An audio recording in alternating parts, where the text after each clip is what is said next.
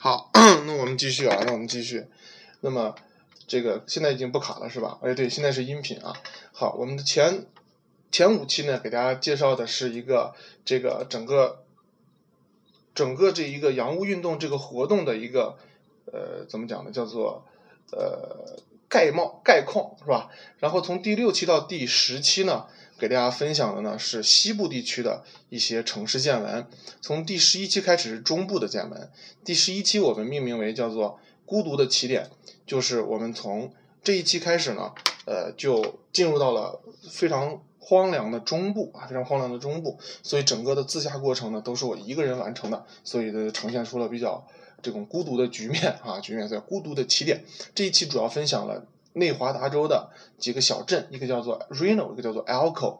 第十二期叫做沙漠恶之花，也就是上一期。这一期跟大家分享的是内华达的另一座城市，叫做呃拉斯维加斯赌城，是吧？里边讲解了一些有趣的故事。所以说，如果对前几期同学有兴趣的话呢，可以去呃打开我们的录音啊，可以通过我们之前的这种课程录音进行呢这个课程。重听啊，可以进行课程重听。这是 我们的这个前十二期啊，前十二期的情况。那么今天要讲的是第十三期啊，今天要讲的是第十三。好，今天要讲的是第十三期啊。好，那么今天这一期的内容呢，叫做摩门爵士，叫做摩门爵士。那么这两个这个名字中呢，其实包含了两个主体，一个叫做摩门。一个叫做爵士，是吧？我们一块儿来了解一下啊。那么摩门教，摩门教究竟是怎样的奇葩的一支宗教呢？它与众不同的地方在哪里？和这个外国人交往的时候，这些宗教问题能不能聊呢？是吧？这些呢，都是在国我们出国之前呢，会比较，呃，有兴趣啊，甚至是略带神秘的话题啊，略带神秘的话题。所以怎么办呢？我们一起来了解一下。今天这一节课呢，我们会涉及到的这个。几个关键词啊，几个关键词分别是什么呢？第一个叫做 Utah 啊，大家看到了吧？Utah 就是盐湖城这个城市呢，是位于犹他州啊，美国的犹他州中西部地区。之前咱们分享过，说美国大概可以分成四个区域，是吧？大家可以分成四个区域，其中呢，西部、中西部、中东部和东部四个时区啊。OK。所以开到这儿的时候呢，我们就已经进入到了中西部地区啊，中西部地区。那么整个开车的感觉是什么呢？就是你定好导航的时候，可能定好的是六个小时，你开着开着开着，突然就一个小时没有了，哎，你就好像突然间跨越了一个时区一样。的确是这样啊，就感觉距离缩短了。其实不是距离缩短了，是这个时差。这个时这个时区已经往前调了，他们每一个时区之间有一小时的时差啊，哎，叫做犹他州，哎，这是今天的第一个关键词。第二个呢，叫做盐湖城，哎，盐湖城，第二个关键词啊，第二个关键词。那么。呃，今天的主题呢，会关系到的城市呢，就是在盐湖城的这一座城市里边啊。那么这座城市呢，也是我们之前讲西雅图也好，讲洛杉矶也好，会有一个类似的概念，叫做大盐湖城和这个盐湖城啊，它是一个不同的概念。盐湖城本身呢。其实过去也是一个小镇啊，也是一个小镇。后来呢，慢慢就发展成了一个包含有大概二十到三十个县区的这么一个大城市啊，一个大城市。所以在这个过程中呢，它包括了很多不同的区域啊，包括我们听说过的叫做大盐湖，是吧？哎，盐湖城就是由于这个。大盐湖这个区域而得名的是吧？而得名的啊，OK，那么所以它呢发展速度呢比较的快啊，比较的快，在中西部地区可以排到前三，在西部地区可以排到前三啊啊不不，在西部地区可能排不到前三了啊，在中西部可以排到前三。那么基本上呢，与它可以进行这个怎么讲呢？叫做竞争的城市啊，竞争的城市主要哪些呢？一个叫做凤凰城啊，一个叫做凤凰城，一个叫做。这个这个这个这个丹佛啊，丹佛，那么他们呢，就是三个城市位于这个前三名了，基本上啊，OK。那么在这个盐湖城这座城市也能看出，这个美国这个城市啊，向西部发展的过程中，这个粗犷啊，粗犷，而且呢简单真实。一座城市就叫盐湖城，是吧？就是因为里边有一座盐水盐盐湖啊，盐湖。OK。那么后边呢，这个关键词叫做 Guitar Center。那么 Guitar Center 是什么呢？就是我在盐湖城这个城市这个参观的过程中呢，哎，这个发现了一个很有趣的一个大超市啊，大超市。这个超市里面不卖食品，也不卖化妆品啊，也不卖日用品，卖的整个都是乐器啊，卖的整个都是乐器。那么这个地方叫做 Guitar Center，这个并不是只有盐湖城有，而是一个大型的连锁啊，一个大型的连锁，整个美国都有啊，整个美国都有。待会儿咱们讲的时候会细讲，后边呢还有专门的一期给大家去呃分享这个购物的一些经验的时候呢，会讲到这个地方啊。OK，下一个关键词叫做彪哥啊，叫做彪哥。那么彪哥这个词呢？呃，是谁呢？是我过去的一个学员，来过去的一个学员。那么我从一零年开始，每一次去呢，都会跟他提前联系。但是呢，每一次去联系好之后，最后我都没有路过盐湖城啊，所以这是一个遗憾。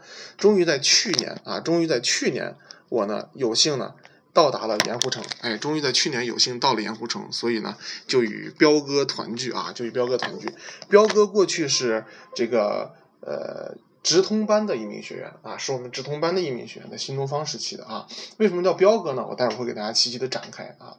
OK，下一个关键词叫做摩门教，因为这个盐湖城这个城市是吧，整个呢都是由摩门教教徒来兴建起来的，所以说呢，它呢整个城市的故事和整个城市的分享和展开，都一定与摩门教呢是脱不开干系的啊。OK，大盐湖刚才看到了，然后冰桶挑战，在盐湖城啊。我住了三天，这次啊住了三天。那么彪哥呢有很多的同学和朋友，哎，有很多同学的朋友，名字我现在也记不全了啊，现在也记不全了。但是呢，哎，我的亲眼呢，我这个参与了他们这个哎一个冰桶挑战的这么一个环节，哎，他们的冰桶挑战呢和别人不太一样啊，和别人不太一样。待会儿呢讲到后边的时候呢，我会给大家具体的分享啊。然后呢，这一路我依然是沿着 I 八十这条路。一直向从从西向东啊，这样的一路开过来啊。OK，在这么多关键词最后有一个最震撼的关键词，叫做一夫多妻制啊。这是盐湖城啊，不是盐湖城，这是摩门教一个最大的特色啊，最大的特色也不能叫特色吧，就是故事啊，最有趣的一个故事。下边咱们就一个一个来看一下啊。那么先来看一下概况是吧？概况就是我们现在所讲的这个地方。在哪里？是不是我们所讲的这个故事，在我们的整个的节目中又处在一个什么样的位置呢？哎，咱们一起来看一下啊！你看这个地方就是我们今天所讲的这个区域，大家能看得到 PPT 上我画的线吗？大家能看到 PPT 上我画的线吗？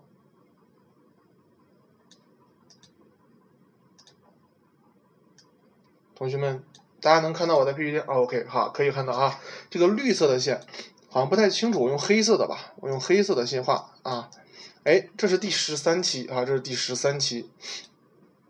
好，那么在这一期呢，咱们要讲的就是今天的这个话题，大概已经走了四分之一左右的这么一个距离啊。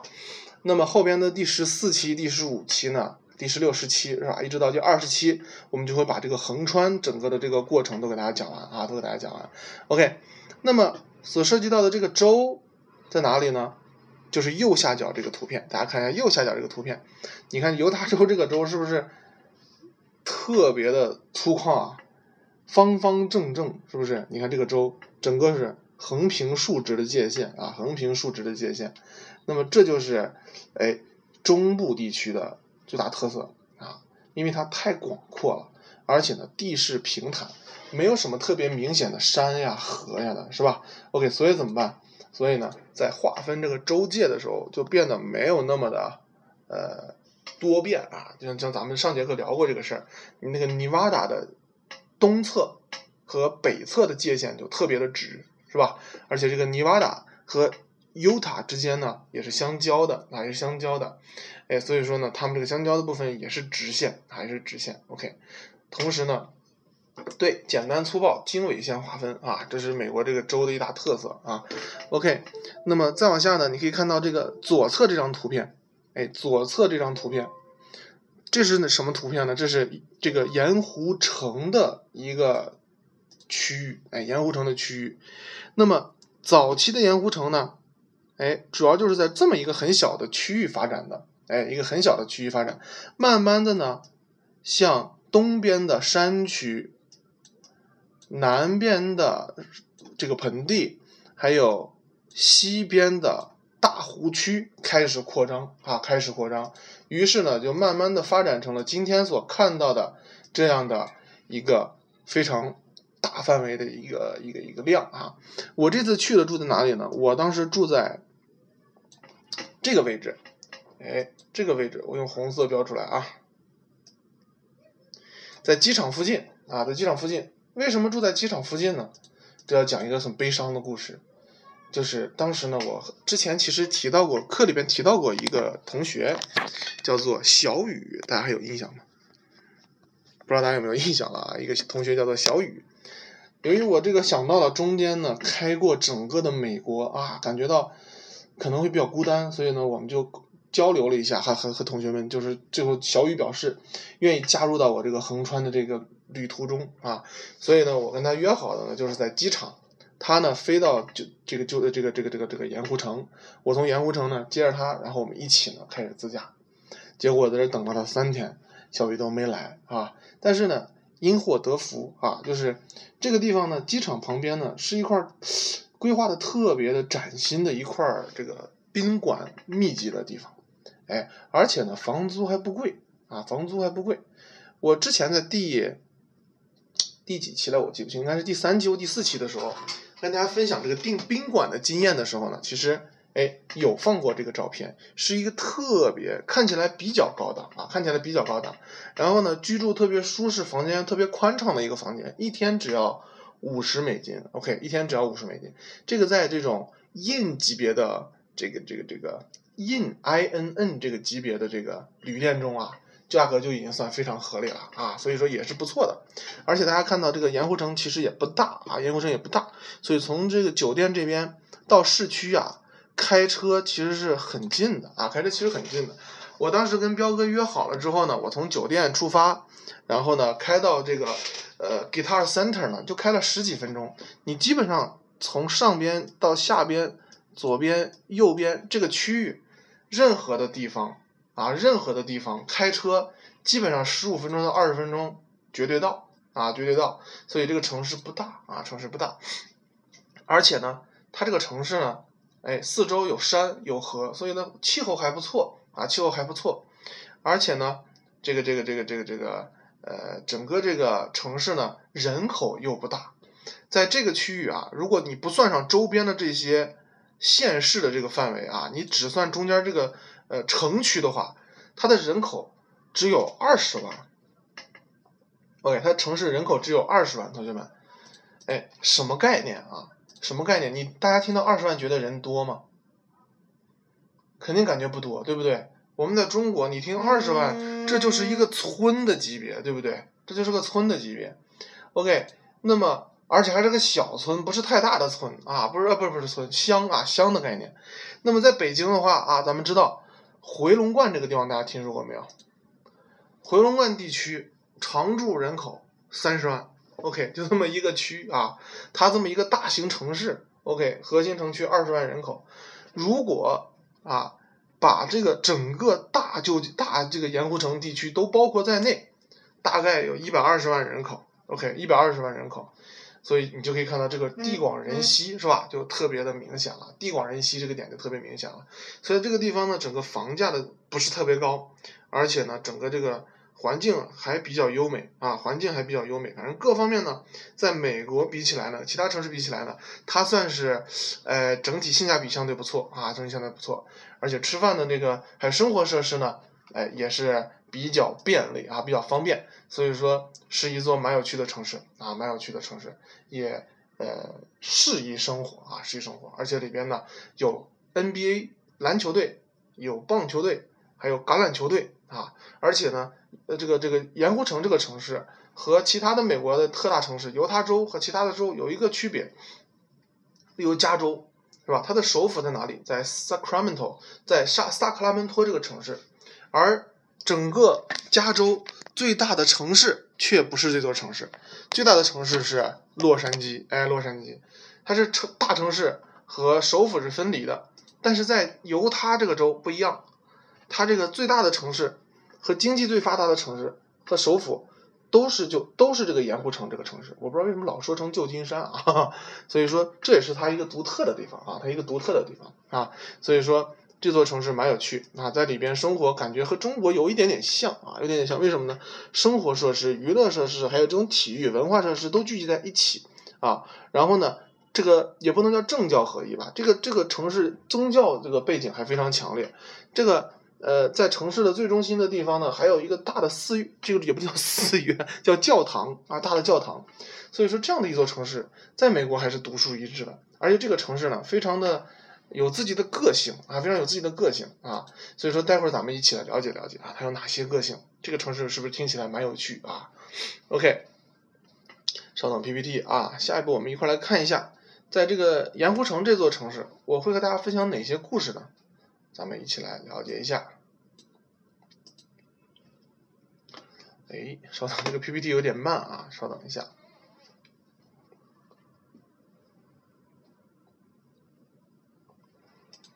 你们那边的 PPT 显示出来了吗？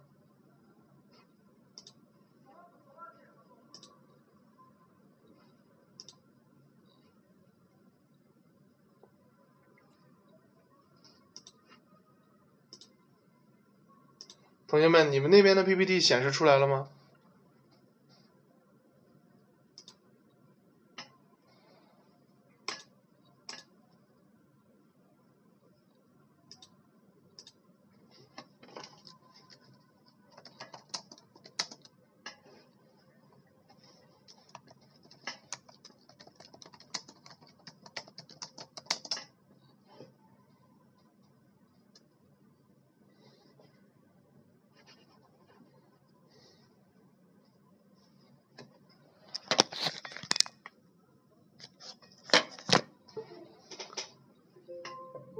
哎，好，显示出来了啊！好，不容易，不容易。今天这个网速太慢了啊！今天这个网速太慢了。好，今天我们这个在摩门爵士这一期里边呢，和大家分享的几个故事。第一个叫一夫多妻制，第二个呢要分享一个叫比较一个叫牛逼的摩门教啊。为什么这么说呢？因为这个教派实在是太彪悍了啊，实在是太彪悍了啊。OK，第三个呢要跟大家分享的就是彪哥这个传奇的人物啊，这个传奇的人物，然后是冰桶挑战一个小故事。最后是爵士到底在哪里？它叫摩门爵士嘛，说的大部分都是摩门爵士到底是什么啊？咱们一个一个来。OK，首先第一个叫做一夫多妻制。OK，这个城市盐湖城现在它并不是一夫多妻制的，但是为什么要讲到一夫多妻制呢？是摩门教历史上曾经有一段时期，是吧？是推崇一夫多妻制的。哎，讲到这里的时候呢，就不得不提一个人，叫做杨百翰，啊，杨百翰，这个人啊，与盐湖城这个城市的发展呢紧紧相关，因为呢，这个这个盐湖城的建立呢，就是这个杨百翰啊带领这个摩门教教徒，这个摩门教是什么人呢？摩门教教徒们啊，他们其实都是他们给自己的一个准确的名称叫做耶稣基督后期圣徒教会。哎，听起来挺麻烦，是吧？这是什么人群呢？实际上啊，就是在当时这个教派中啊，与传统的教派之间，哎，他这个观点不一样，所以受到了迫害的一群人，就西向西迁徙，来到了哪里了？来到了现在的盐湖城所在的这个区域，哎，然后他们发现，哎，这个地方易守难攻，是不是？这个地方天然的自然条件非常的适合，于是呢。就在这里不断的繁衍生息，于是就建成了这样一座城市。哎，所以杨百翰呢就成了这个呃这个这个盐湖城的一个重要的人。大家看到现在这个图片了吧？这个图片的正中间这个大爷，哎，就是杨百翰啊，他不是个中国人啊。听这个名字，我第一次反应也以为是个中国人，不是。哎，所以呢，哎，这个杨百翰了解了以后，我们一起来了解一下啊，他怎么了？十九世纪的初期的北美洲，耶稣基督刚才说了叫后期圣徒教会，也就是所谓的这个摩门教，他们就已经他们就恢复了已经奄奄一息的一夫多妻制，哎，或者有一个叫法叫做多配制，他们是多配偶制，他们是十九世纪初期怎么办呢？恢复的，哎，他们为什么会恢复这样一种制度呢？就是。创始人啊，这个创始人不是杨百翰，杨百翰是一个继任者啊，继任者，他的前任叫做史密斯啊，史密斯收到了受到什么呢？受到他们这个呃摩门教教会啊，过去还会有一些元老啊，一些长老，这个他们一些长老给他个建议，就是说这个其实应该每个咱们这种牛人啊，应该娶一个以上的妻子才算合理啊。你想想啊，对于长有一定权力，是不是又有一定智慧？你看从照片里看的话，这大爷长得也是一表人才，又有色相，是不是？这样的一个有影响力的男性，当受到了这样的引导的时候，是不是基本上没什么悬念，是吧？一定是认同，哎，一定是认同。所以怎么办呢？哎，这个史密斯同事呢，就把这个受到这样的一个呃启发以后啊，于是就恢复了这个一夫多妻制。虽然这个怎么办呢？这个这个恢复了，但是啊，这个一夫多妻制在这个摩门教的内部推广的时候啊，其实还是有很大的困难的啊，其实还是有很大的困难的，遇到了巨大的阻力。为什么？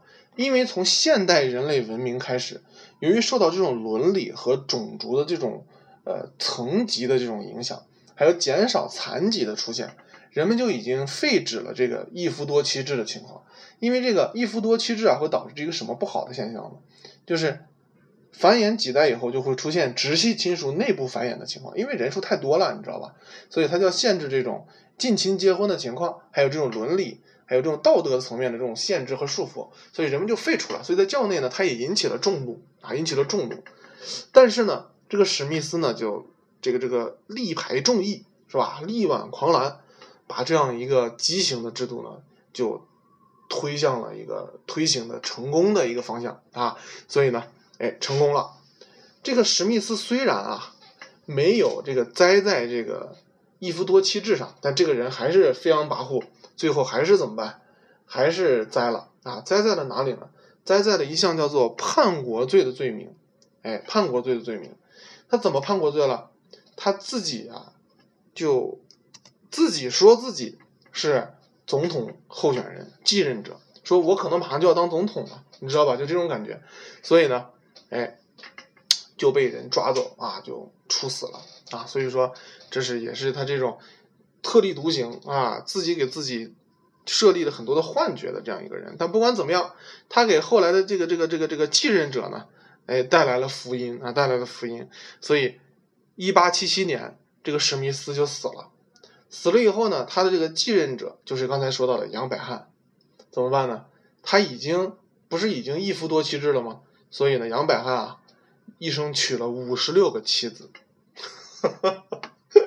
他一生娶了五十六个妻子，其中呢有十六个人给他生了孩子，一共生了五十七个孩子。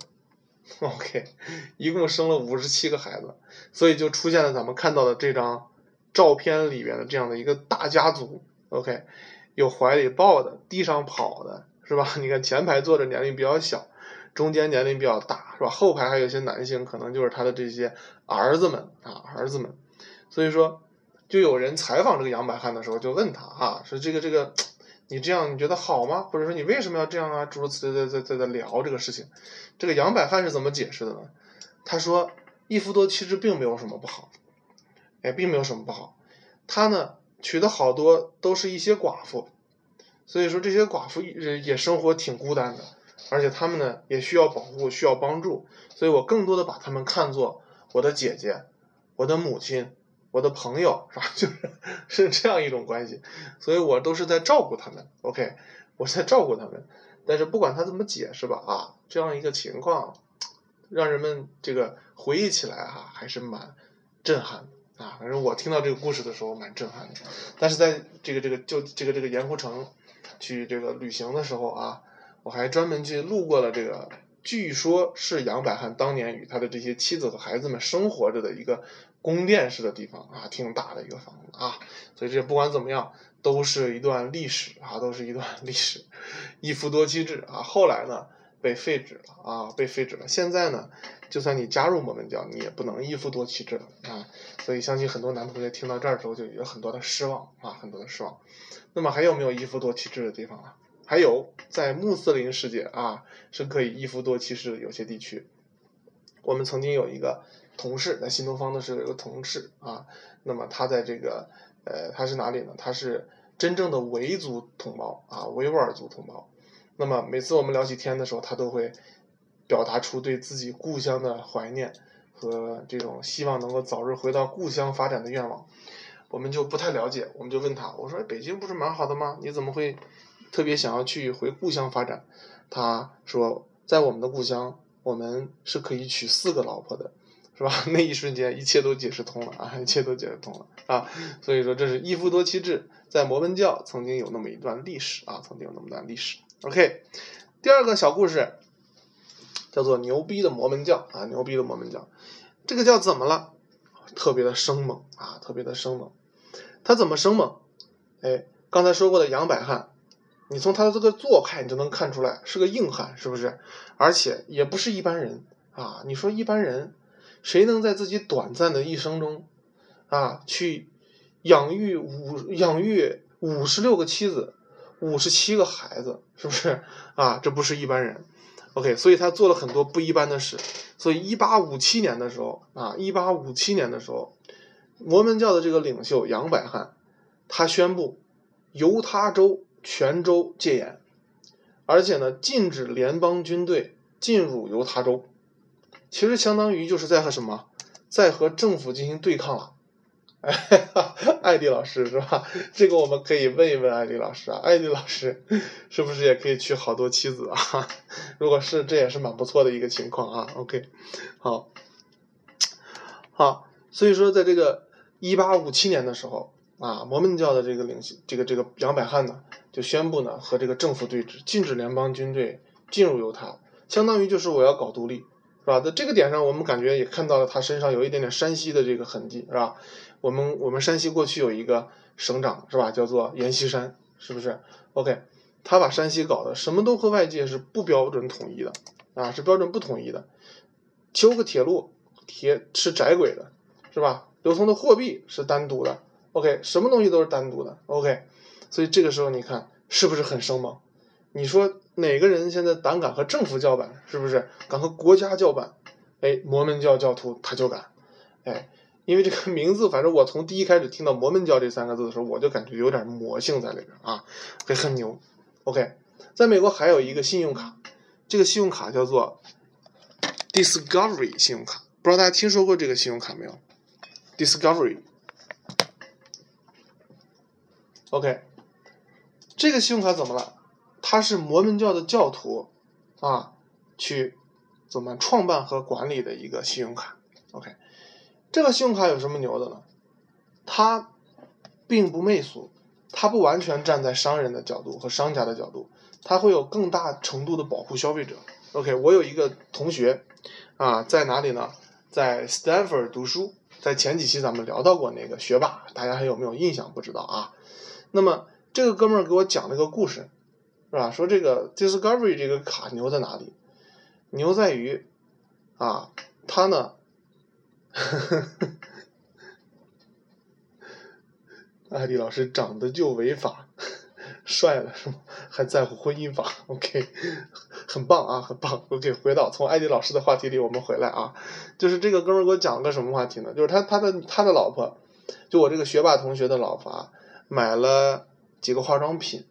回来之后发现呢，这几个化妆品呢，发现质量有问题，于是呢，就和这个呃化妆品店呢进行交流沟通，说我能不能给我换换成质量没问题的？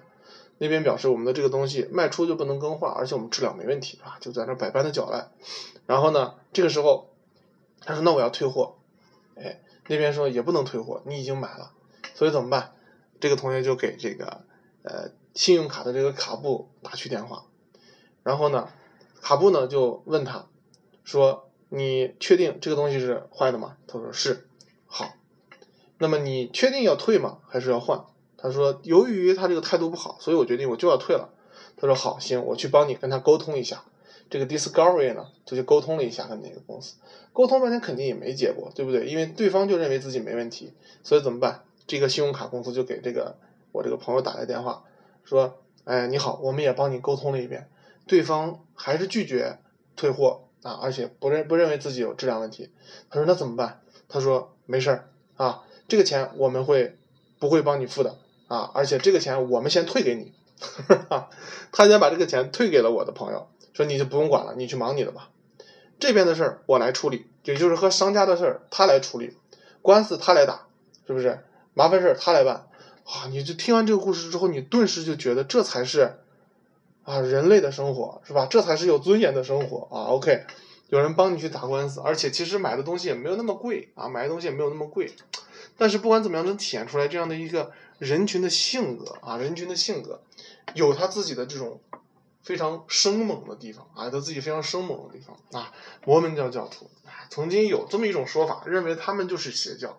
其实，在外逃的时候啊，从他们自己的内心，因为我去那边也参观他的教堂嘛，其实发现，从他的教会的这些成员来说，他们不认为自己有任何的邪教性质，是吧？OK，但其实你仔细想一想的话，你受到正统教派的这种清剿啊迫害，肯定你还是带有自己特点的。所以你发现从摩门教内部的教徒的这种理解上来说呢，他认为我才是真正耶稣基督的正统传人，我才真正正确的继承了先知的这种对世界的看法和对人类的这种使命，我才是正确的，是吧？OK，所以到这个时候你就会发现，哎，这个牛逼的摩门教这种。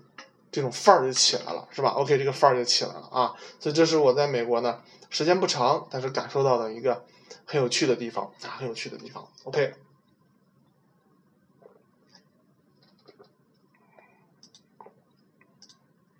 这是第二个小故事，第三个小故事啊，第三个小故事叫做冰桶挑战。哎，那么你们看到了吧？这些人手里拿着的都是一个桶，对不对？我参与的这个冰桶挑战呢，就比较奇怪了。他们拿的是整理箱，同学们，这个整理箱的厚度跟这些桶是一样的，但是它的口却相当于这个桶的两到三倍大。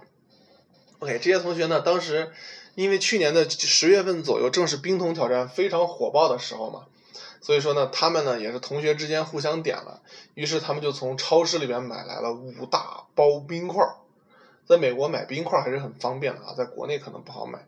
在美国买啊比较方便，买完之后呢，他们就把每一个那个整理箱里边放两整袋冰块，OK，两整袋冰块，然后呢，加上自来水啊，这时候里边就呈现出了什么？一整层一整层浮冰，而且甚至这个冰块都粘一块没多少水，全是冰啊。然后呢，重到那个要挑战的这哥们儿都端不起来这个桶，你知道吗？端不起来这个桶。所以当时看到这帮同学啊，这么的拼啊，这么的拼啊，也是醉了。所以中间还有两个女同学，哎，还有两个女同学要去挑战冰桶，但是她拿不动啊，那个箱子太重了。于是怎么办？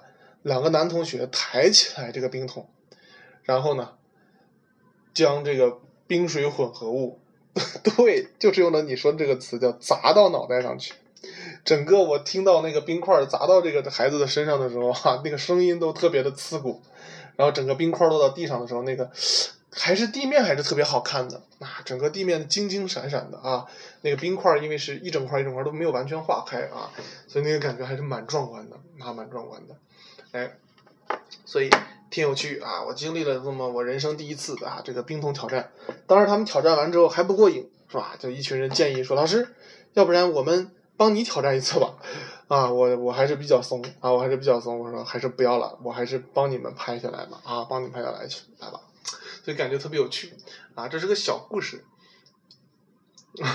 对，头朝下栽进去，他自己坐进去也行，是吧？和陈光标一样，陈光标不是弄了个桶嘛，自己在里边儿做了半小时，后来不是他自己承认说里边其实有一部分热水嘛，是吧？作秀做过了啊，玩脱了，OK，这个故事不管怎么样啊。让人感觉到，这个在美国，我们在去美国之前，很多同学都会说，我去了美国，我就要跟美国人来往，我就要交很多真正的 native speaker 这些朋友，我就不跟中国人混在一起，有没有可能？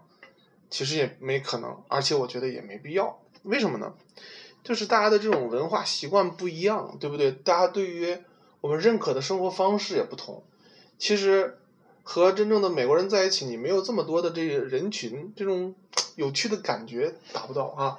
反而和中国的朋友在一起，是不是也你要能学习，其实也不影响学习，对不对？你自己可以学好。更重要的是有一起有那么多乐趣啊。因为呢，我们在一起呢，三天的时间。中间一起吃饭啊，彪哥从 Guitar Center 把我接上之后，我们就到了一个他们常去的饭店。进去之后，这些小伙伴都在。本来是我们两个人吃饭，结果呢成了一桌十几个人，哎呀，那种感觉棒棒哒，是吧？OK，同学们都不认识，但是呢，一问我说你们去新东方上过课没有？哎，同学们就开始说了自己的老师是谁谁谁。于是你发现，哎，话题就来了。哎，自己介绍自己是哪个城市来的，家乡在哪里，是吧？自己曾经读的学校是什么？现在读的专业是什么？在这边的状况怎么样，是吧？有什么有趣的故事，是吧？哎，这个时候一个小群体就出现了，那种感觉就特别棒啊！然后呢，我们下午的时候呢，就一起去参观了教堂啊，参观了教堂。待会儿我还给大家会给大家去看这个教堂里边的一些见闻啊。晚上呢，又带我去。吃了他们平常一般很少去，可以说是可能相对来说对他们来说是，呃，价格略高的一个饭店啊。同学们还是特别的给劲啊，特别的给力的。然后呢，彪哥执意不允许我付钱啊。我当时想，我要不要就一起付一下啊？然后呢，我也 A 一个，对不对？彪哥说不行啊，你不能付，我们付啊。就彪哥非常仗义啊，非常仗义。当时这顿饭吃的特别爽，而且剩下了好多。啊，我当时特别想打包走，但是呢，又特别不好意思，是吧？吃到了非常非常好吃的螃蟹，啊，螃蟹，然后呢，还有各种各样的这些食材啊，我就不去细讲了。同学们过去给我的评价，五星吃货啊，OK，啊，所以不管怎么样，哎，我们呢去参观了这个，我们去吃了一顿不错的晚餐，之后呢，呃，到最后一天的时候，同学们知道我第二天要走了，所以呢，哎，在里边呢可以算是他们的一个 leader。的一个小伙子提议说：“我们到山顶上去一起看一看夜景吧。”于是呢，我们就到了这个呃盐湖城的最高峰啊，海拔大概两千多米的一座，两千七百多米吧，如果没记错的话是三千四百米，我记不清了啊。在山上还是看到了非常漂亮的这个盐湖城的夜景啊，盐湖城的夜景。所以每一座城市都应当有一座山。在山上去看整个夜景的时候，那种感觉棒极了啊！就像我们到了香港，会到它的这个呃这个这个这个这个中环附近的那个山头是吧？哎，去看整个香港的夜景，高楼大厦，现代的都市啊。然后呢，哈哈哈哈彪哥哥一周成雕哥啊，OK，你挺幽默啊。OK，我们在重庆呢有一座南山是吧？也可以看。我们在北京呢。也可以在一些大楼上边去啊看整个的夜景，也可以到山上去看夜景啊。OK，那么蛮好啊，感觉蛮好。OK，所以说呢，冰桶挑战啊带来了一帮小伙伴，那么在小和小伙伴呢在这个呃盐湖城啊一起呢经历了呃美好的三天的生活，短暂而有趣啊。临走的时候呢。和几位朋友、几位小同学、小伙伴一起呢拥抱啊，挺挺想念他们的啊，有一点点难分难舍。虽然时间很短，但是呢，却留下了很多的美好啊。其中有一个小妹妹，可能是中学生，特别有趣。我和几个男同学拥抱完了之后，这个小朋友说：“老师，我也想和你拥抱，可是我不好意思。”我说：“好的，就握握手吧。”OK，特别特别的可爱啊，特别特别可爱。所以这段生活蛮有趣。我们在山上。就分手了啊！山上分手，他们回到他们自己的宿舍，我呢回到了我的酒店啊，我们就结束了三天这个盐湖城的旅行。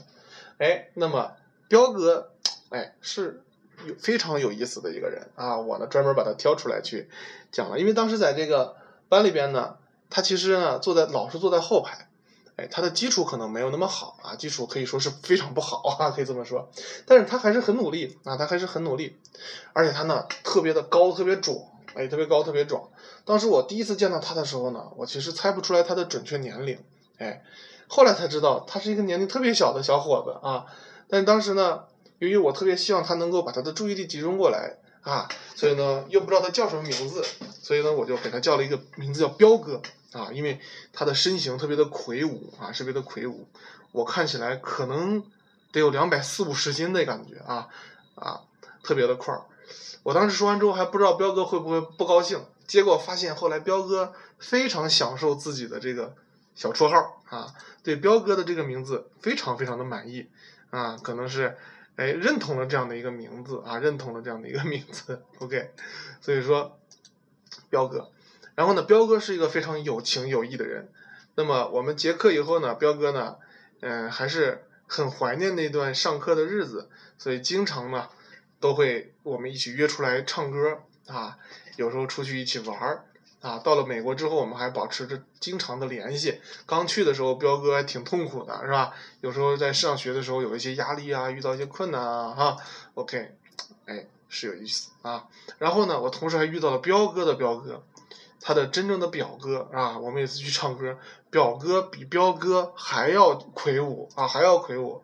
所以，哎呀，这个真的是和基因有关系啊。但不管怎么样，彪哥呢？给我印象留下非常深刻，所以大家以后去这个盐湖城玩的时候啊，欢迎你们去找彪哥啊，找彪哥玩啊。OK，所以如果想认识彪哥啊，我们完了在群里边啊，，OK，把彪哥也加到这个 QQ 群里，咱们建立一个小的团体啊。OK，经常一起自驾游，蛮有趣的一个点啊。OK，彪哥啊就介绍完毕了。最后一个故事，那最后一个故事叫做爵士在哪里？OK，为什么会有爵士这个概念呢？是爵士实际上是盐湖城的一支篮球队，一支 NBA 的球队啊，叫做犹他爵士队。这就要追溯到我的童年时代了。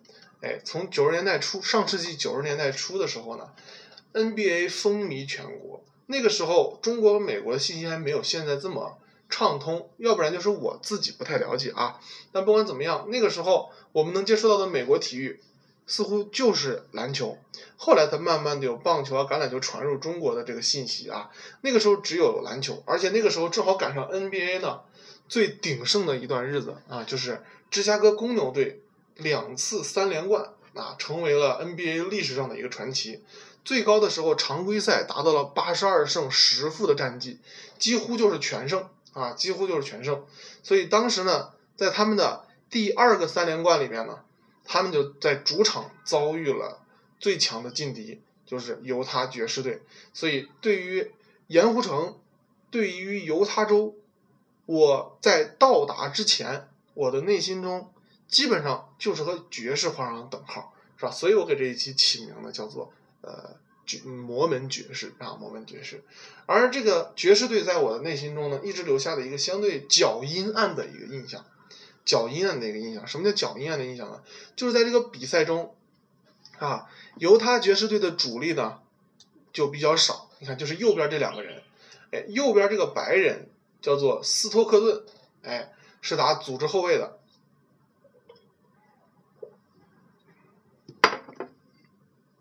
左边的这个黑人，哎，这个黑哥们儿叫做卡尔马龙，哎，卡尔马龙。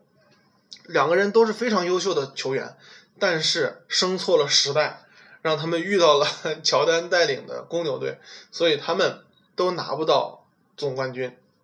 后来卡尔马龙呢，在退役前是吧，加入了湖人队，哎，想和科比呢一起拿一届总冠军。结果那一届呢，他们这个队里边呢，这个高手太多了，主力里边有五个人。五个主力全是首发，里边全是明星啊，所以反而那一年他们拿的战绩不是最好的，甚至是非常不好的，是吧？所以卡尔马龙最终还是没有拿到他的总冠军戒指啊。他们遭遇的这个对手呢，叫做芝加哥公牛队。OK，现在大家可能知道这个芝加哥公牛队已经告别神坛很久了啊，但是那个时候的芝加哥公牛队真的是一支传奇的队伍，他们的主力五个人。都是堪称一对一顶一的高手啊，一顶一高手。最中间的这个哥们儿就是迈克尔乔丹啊，Michael Jordan，哎，也是一个 MJ 是吧？和 Michael Jackson 对上了。他的左边这哥们儿啊，在乔丹的王朝里边，其实这哥们儿啊是不可或缺的功臣。他是三十三号，叫做斯科特皮蓬啊，斯科特皮蓬。这哥们儿真是为了乔丹奉献了自己整个生涯。可以说他是乔丹的真爱，是吧？或者乔丹是他的真爱啊。那么这个皮蓬和乔丹的技术可以说是不相上下啊。但是呢，由于乔丹的存在，所以他甘居老二啊，甘居老二。而且由于乔丹的收入啊太高，一年我记得没记错的话，那个时候应该是三千万美金的年薪，所以导致皮蓬的这个收入那个时候一度就只有两百万美金一年。他这个水准，如果去其他的球队，基本上来讲可以算是顶梁柱、主主演，基本上。但是和乔丹一个队，他只能是当配角，是吧？而且收入少得多，但是他依然留在了这儿，因为他一起呢唱了一个唱出了一场神话，是吧？OK，三连胜啊，两个三连冠，所以也算是人生的一个不一样的一个过程啊。但是呢，我相信他内心中也有很多说不出的土啊，OK，无法言说的痛苦。再往左，这个哥们儿啊，也是一代传奇。叫做罗德曼，大家听说过这个人吗？罗德曼，这个哥们儿最出名的是什么？就是防守啊，他是防守第一啊，他是防守第一。他的每场篮板球的次数抢的是最多的，哎，每场篮板球抢的是最多的。他给公牛队呢，哎，带来了巨大的后防线啊，强大的后防线，给犹他爵士队在冠军的总决赛上带来了巨大的伤害。所以说，这个罗德曼啊，在总决赛的第三场的时候，和这个卡尔马龙在现场就开始打摔跤啊。他们两个人真的是，你看到他们的胳膊了吗？巨粗无比。这个卡尔马龙和罗德曼真的是会打真人搏击的，哎，摔跤。大家看过没有？美国摔跤就是那个把人举起来，是吧？可能从天上跳下来去撞到他，或者从用膝盖去踢脸，是吧？就是有表演性质在里面。他们俩真的打这个。OK，所以在那个。篮球场上就出现了两个人互相摔跤啊，裁判都已经不吹了啊，都不吹了。所以说，基本上罗德曼就把卡尔马龙限制死了。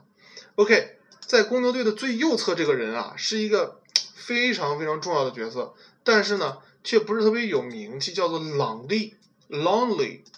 他是一个来自于，如果没记错的话是立陶宛，哎，如果没记错的话是立陶宛的一个中锋啊。大家知道，立陶宛其实是欧洲传统强队啊。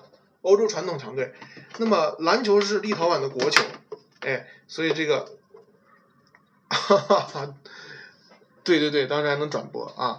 OK，这个朗利呢是立陶宛的国手啊，国手。后来在奥运会上是吧？乔丹、皮蓬和朗利还会师了一场是吧？OK，美国队和立陶宛队之间的比赛啊，所以真的是很很震撼。然后是这个九号，这个九号如果我没有记错的话，他应该是叫 Parker。是三分，哎，不是叫 Cooker，好像叫 Cooker。那么他呢，给公牛队带来的是什么？就是远投，哎，三分球奇准，甚至在总决赛里的好几场球，关键球不是乔丹打进的，而是他打进的。所以真的是一支神奇的球队啊！这一支球队绝对是任何国家队都难以抗衡的。所以你可以看到，为什么公牛队最后总是能战胜他们呢？卡尔马龙也是一代枭雄，但是两个人跟五个人的球队对抗。差距还是挺大的，是吧？所以不管怎么样，这个盐湖城这个球队啊，嗯，这个城市曾经在我的心中啊，一直以来呢，就是以和这个篮球挂在一起的。后来呢，去了以后啊，我了解了相对更多。今天时间关系呢，可能更多的关于摩门教的教堂啊，什么其他的东西，我们可能就没有办法分享了。